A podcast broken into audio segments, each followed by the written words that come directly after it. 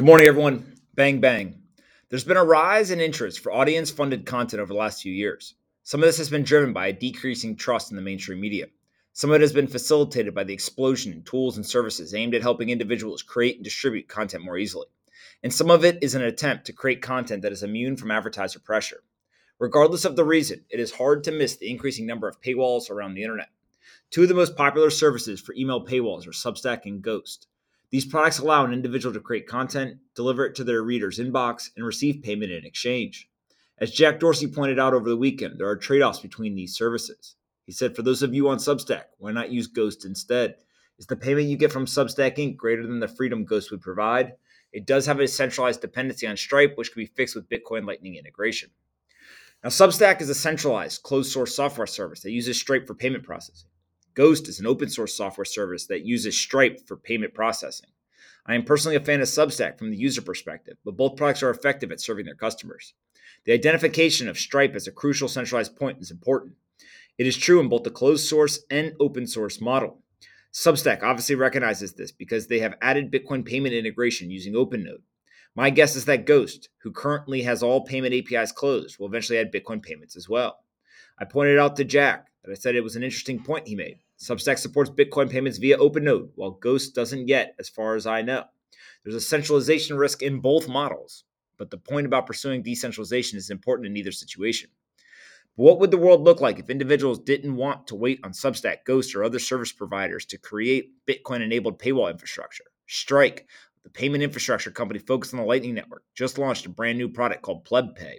This allows anyone in the world to create a paywall for any piece of content instantaneously and with no payment processing fee. The beauty of this product is that it leverages the Lightning Network, so you can require micropayments as small as one penny for someone to view the desired content. Here's an example where Jack Mallers, CEO of Strike, he put an old embarrassing YouTube video from when he was in seventh grade behind a paywall, and you can watch it for a single penny. You can click on the link I've provided in the email. You'll see that with the scan of a simple QR code, you can pay one penny and immediately watch the hilarious video of young Jack Mallers. There was no need for YouTube to create paywall support. There was no requirement for YouTube to integrate with Bitcoin or Lightning Network. This is what the future of the internet looks like a decentralized digital payment system that is built on open source software, which is continuously improved on to facilitate global frictionless free payments. This idea of decentralization around payments is really important. We don't need to accept the fact that payments will forever be centralized point of failure. There's a better solution in Bitcoin.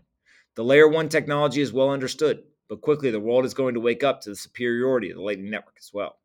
I don't know what use cases internet users will come up with for Strike's PlebPay. It feels exciting, though, to have the capability of adding micropayments to any internet action with just a few clicks of a button.